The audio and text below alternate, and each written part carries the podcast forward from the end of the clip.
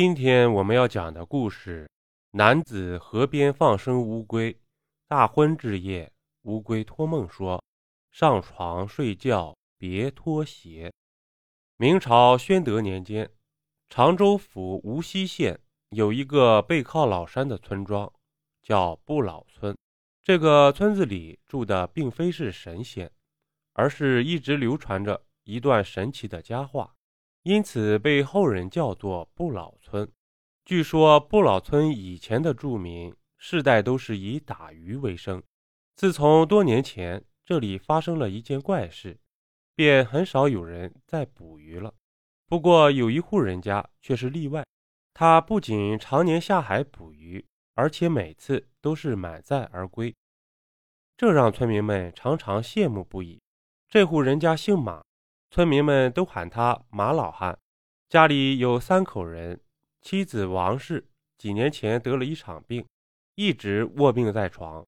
他还有一个儿子，找村里的老先生给取了一个名字，叫马达。让马老汉发愁的是，马达从小就老实憨厚，被同龄人欺负了也不还手，如今快三十岁了，也没有哪家姑娘肯嫁给他。这一天，马达跟着父亲马老汉下海捕鱼。马老汉连撒了三网，捞起来都是空空如也，于是忍不住骂道：“龟孙子的，今天龙王做寿嘛，怎么这些鱼虾都不见出来？哎，算了，再撒最后一网，捞不着就回家得了。”马达见父亲一脸失望，便接过渔网说道：“爹爹，你歇着。”这最后一网我来撒。马老汉正好也想看看儿子的手艺，免得等他不在了，儿子将来要受穷，连顿饱饭也吃不上。他见儿子拿过渔网就要扔海里，便在一旁训斥道：“哎，蠢小子，我怎么教你的？要想捕到大鱼，下网很关键。首先要选择在水流动不大的地方下网，水位不能太深，没过渔网不到半米就够了。”要以浮子儿为顺序拉网，拉网在水中处于自然松的状态，这样大鱼才不轻易发现在网的存在。马大憨憨挠了一下头，照着父亲说的开始撒网，果然要轻便多了。马老汉见儿子撒了网以后，站在渔船上傻愣着，他在一旁看得干着急，便起身帮着赶鱼，赶鱼。也是一个巧活儿，要让鱼儿受到惊吓，在水里四处乱窜，这样才能增加鱼儿被网粘住的几率。在赶鱼之前，要先在上游撒入一些鱼饵料，引出更多的鱼。这些鱼饵轻轻撒过水面即可，然后用长竹竿从上游开始往水下伸，开始把鱼儿往渔网的方向赶。而且第一次赶鱼过后。至少要过一个小时才能第二次赶鱼。大概过了一个时辰，马老汉朝酣睡的儿子喊了一声，说道：“小子，可以收网了。”马达正做着美梦，被父亲一句话惊醒，他一咕噜爬起来了。马老汉见儿子这副模样，又是一阵摇头叹息，想他捕了一辈子鱼，结果却养出这样一个没半点出息的儿子。马老汉看了一眼儿子，他决定还是亲自来收网，因为收网在整个捕鱼流程中极为关键。万一操作不当，整张网都废了。只见马老汉拉过绳索，按照浮子顺序开始收网。那渔网的丝线轻小而薄弱，稍一不注意就会弄乱，想要解开可就麻烦了。马达在一旁满怀期待地看着父亲收网。等渔网一点一点拉上岸来，结果又是一条鱼也没兜住。就在马老汉垂头丧气时，马达指着渔网兴奋地喊道：“爹爹，有有一只老鳖！”马老汉听了这话，眼前一亮。可是等看过去后，忍不住骂道：“这哪是老鳖，这是一只老王八！”马达问道：“爹爹，老王八和老鳖有什么不一样吗？”马老汉耐心解释道：“王八的甲壳坚硬，头和四肢都有花纹，尾巴较短，腹甲那地方的纹理就像王和八字的结合，因此被叫做王八。老鳖的甲壳较软，背部没有花纹，四肢较扁，身子是暗绿色的。马老汉见儿子略有所思，便大笑一声，说道：“小子，你有福了，今天回去给你做清蒸王八。这些年马老汉捕鱼无数，还是头一回捕到王八呢。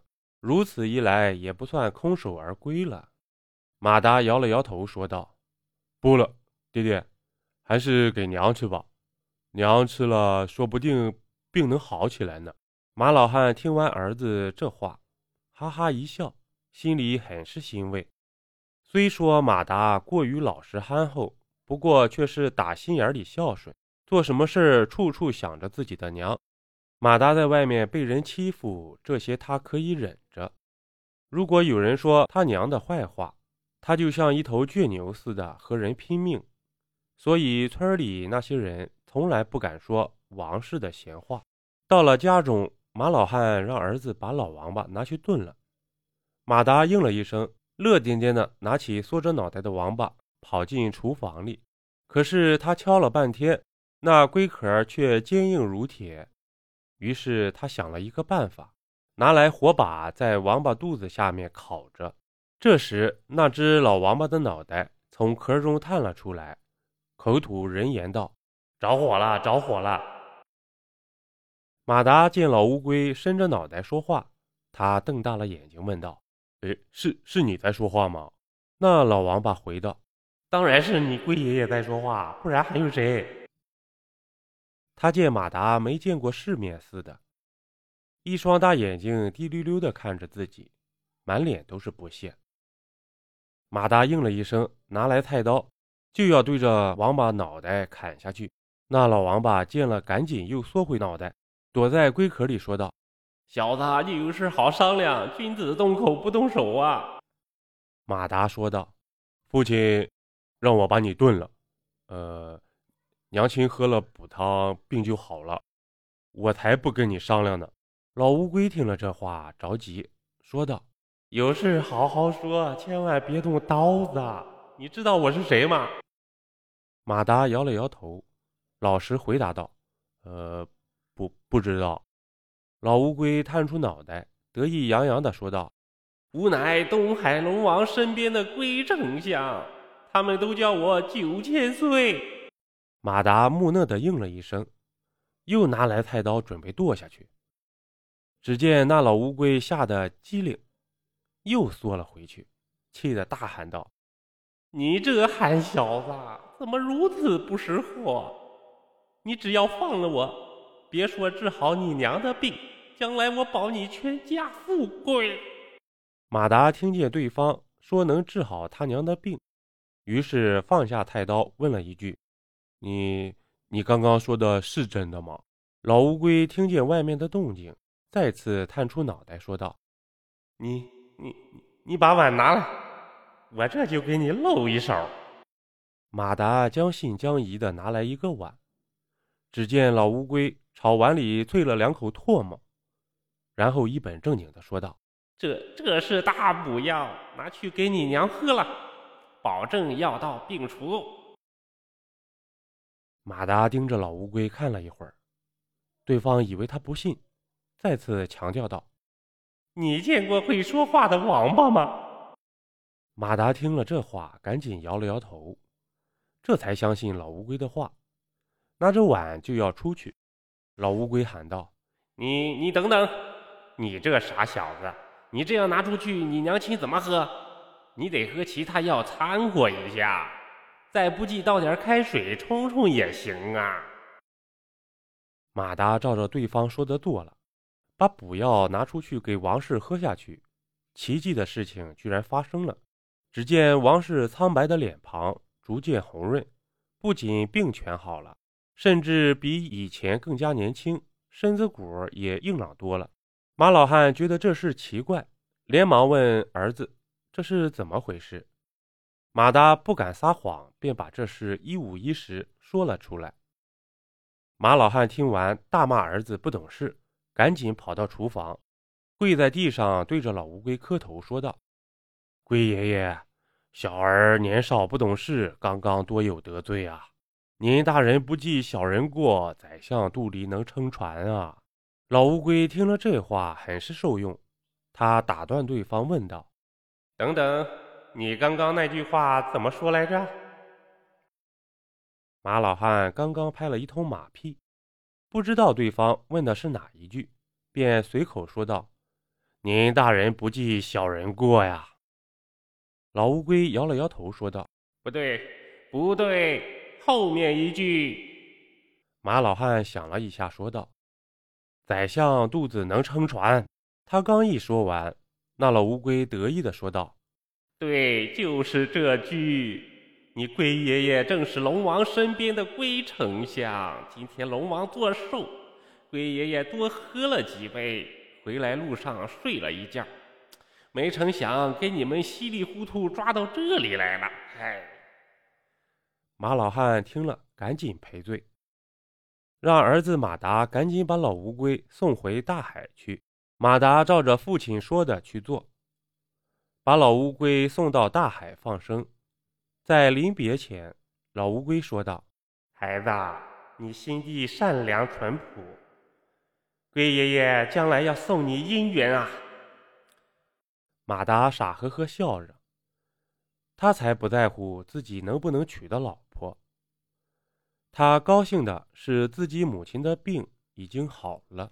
自从这件事以后，马家的日子慢慢好起来了。马家父子每次出海捕鱼都能满载而归。有一次，马达出海的时候救了一个落水女子，对方叫柳燕，是镇上柳员外家的千金。因父母逼着她嫁给县太爷的儿子，所以想要寻短见，没想到撞见了出海的马达，最后把他救了。马达把柳燕救回家以后，在他的悉心照料下，对方的身体很快就恢复了。柳燕对马达心存感激，又见马达忠厚老实，心中暗生情愫，便说道：“承蒙公子相救，我这条命。”算是捡来的。如若公子不弃，我愿以身相许。马达听了这话，自己都不敢相信。他长这么大，还从来没有女孩子跟他表明心意。现在发生的这件事，让他感觉像是做梦似的。马老汉夫妇对这个捡来的媳妇也很是喜欢，便赶紧问起女孩的身世。等女孩说完，马老汉赶紧找了一个媒人。去柳家提亲，结果被对方给赶了出来，并且大骂说道：“真是癞蛤蟆想吃天鹅肉，也找个镜子照照自己的儿子是啥德行啊！”柳燕被他的父亲派人接回去以后，马达就再也没见过对方。他几次去镇上刘府，都被柳员外派人打得鼻青脸肿，赶了出去。马达为了此事伤心欲绝。马老汉看着儿子日渐消瘦，他有些于心不忍，于是托了村里的媒人，又给马达说了几门亲事。不过马达见了女子以后，都给拒绝了。他心里还是忘不了柳燕。又过了几个月，马老汉打听到消息，他回来告诉儿子说，柳员外将女儿。已经嫁给了张县令的儿子，让他趁早死心，重新找个媳妇好好过日子。马达得知柳燕已经嫁人，他慢慢从这段感情中走了出来。他是个孝顺的儿子，知道父母为自己的婚事操了不少心。在马达这个村子的隔壁，有一个赵铁匠，他的女儿叫赵云儿。这个赵云儿长相不差。不过从小体弱多病，曾经有一个云游道士说他命里有劫，活不过二十。后来赵铁匠不知道从哪得知马老汉家有福星庇佑，便想把女儿嫁给马达，说不定大喜一冲，女儿能逃过此劫。赵铁匠是个实诚人，他既想救自己的女儿，又不想骗马老汉一家，便将这件事和盘托出。本以为马达不会答应，没想到马达听了，却是一口同意了。马老汉夫妇劝了几句，可儿子是个犟脾气，决定的事情十头牛也拉不回来。他们心想：这赵云儿若是嫁过来，能给咱马家生个一儿半女，也比儿子打一辈子光棍强，便也没说什么了。于是，在马家和赵家的张罗下，马达和赵云儿两个年轻人就结婚了。大婚这一夜，马达又想起了当初和自己约定终生的柳燕，他一边喝酒一边哭了起来，不知不觉竟躺在门口睡着了。这时候，他眼前一花，梦到自己捕鱼时不小心掉进大海里。不过奇怪的是，他嘴巴张开却没有被水呛着。他伸手触摸着身边的水泡。发现入手一凉，好像又不是梦一般。怎么样，傻小子，这里好玩吗？就在马达玩的正兴起的时候，突然身后传来一道声音。马达赶紧回头看过去，只见一位龟首人身的家伙正看着自己。马达看见后吓了一跳，赶紧问道：“你、你、你是谁？怎么长得这般丑陋？”老乌龟听了这话，气得吹胡子瞪眼，指着马达训斥道：“好你个小子，伸手不打笑脸人，你竟敢骂龟爷爷长得丑！这件事我不管了。”马达这才认出对方是自己当初放生的老乌龟，他赶紧陪笑道歉说：“龟爷爷，你宰相肚子里能撑船，别和我一般见识啊！”老乌龟一听这句话，哎，也是受用。他让马达又喊了几遍，然后说道：“傻小子，你记住了，上床睡觉千万别脱鞋，也不要碰那新娘一下，否则我也帮不了你了。”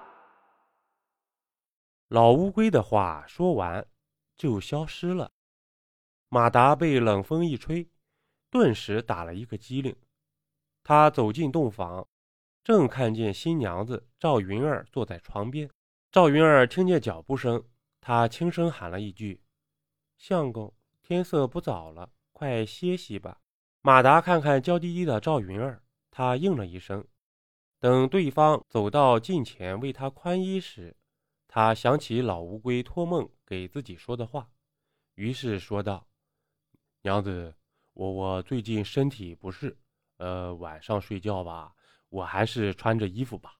赵云儿一脸奇怪的看了一眼丈夫，她蹲下身子给对方脱鞋，没想到对方又拒绝，说道：“我看鞋子也不必脱了，呃，呃，呃，就就就这么睡吧。”赵云儿见丈夫如此不解风情，在大婚之夜竟然不肯脱鞋睡觉，气得自己跑去睡了。马达见状，只好苦笑了一声。他拿了一床席子铺在地上，就睡着了。过了几日，赵云儿旧病复发，躺在床上咳嗽不停。马家找了几个郎中，也无济于事。在赵云儿二十岁生辰那个晚上，他看了一眼陪在自己身边的亲人，最终还是断气了。就在大家哭得伤心时，房间里一道光彩闪过，老乌龟突然出现了。他看着马达笑道：“傻小子，可喜可贺，你通过龙王的考验啦！”就在大家不知所以的时候，马达突然看见老乌龟后面又出现两道亮丽身影。仔细一瞧，居然是刚刚去世的妻子赵云儿，另外一位。则是他心心念念的柳燕，在众人惊诧的目光下，柳燕走到床上，和赵云儿的身体合二为一，然后睁开眼睛喊了一声道：“相公，你不认识我了吗？”马达看到如此神奇的一幕，他兴奋的一把抱住对方，激动的问道：“娘子，你这究竟是怎么回事啊？”没等到柳燕说话，老乌龟旁边的赵云儿抢先说道：“你这个傻小子，可便宜你了，她可是我二姐呢。”见众人一脸茫然，老乌龟笑着把这件事从头到尾解释了一遍。原来柳燕和赵云儿是东海龙宫的二公主和九公主，他们俩打赌，在人间究竟能不能找到真爱。二公主认为人间肯定能找到真心爱自己的男人，可是九公主却认为人间的男人经不住诱惑。最终都靠不住，两人为此争吵不休。于是龙王听得不耐烦，就让二人去人间体验一番。那柳家和赵家都是东海龙王变换出来的，柳燕是二公主变换的，赵云儿则是九公主变换成的。当日马达跟着父亲马老汉捕鱼，东海龙王选中了马达，便派遣龟丞相。前来考验他的人品。龟丞相见马达憨厚老实，对父母孝顺，便回去告诉老龙王说：“这傻小子做女婿不错。”于是第一个出场的就是二公主柳燕。她故意装作落水被马达救下。马达虽然憨厚，但是照顾她的时候却非常用心。二公主对马达非常满意。只是九公主认为这种考验还不够，便有了后来柳燕嫁人的消息。当马达得知柳燕嫁人后，终日郁郁寡欢。二公主见了，确实非常满意。如此一来，就能证实马达是一个一心一意的好男人。可是九公主仍然不服输，她决定亲自再考验一番。马达得知柳燕嫁人以后，本来想。终生不娶，可是如此一来又伤了父母的心。后来他见自己如果和赵云儿结婚能救对方性命，便果断答应了。其实他心里想的是，他娶了赵云儿以后和对方相敬如宾，如果对方真的挺过二十岁这一劫活下来，他到时候就写一封和离书还对方自由。不过，二公主担心马达经不住考验，于是拜托龟丞相托梦提醒对方。好在马达面对九公主的各种诱惑，最终还是坚守了本心。自此以后，马达便和二公主过上了双宿双飞的幸福生活。而这一段传奇佳话也被当地村民口口相传。人们为了纪念老乌龟给后人带来的福泽，便将这个村子改名为不老村，寓意是天荒地老、海枯石烂，深情不渝。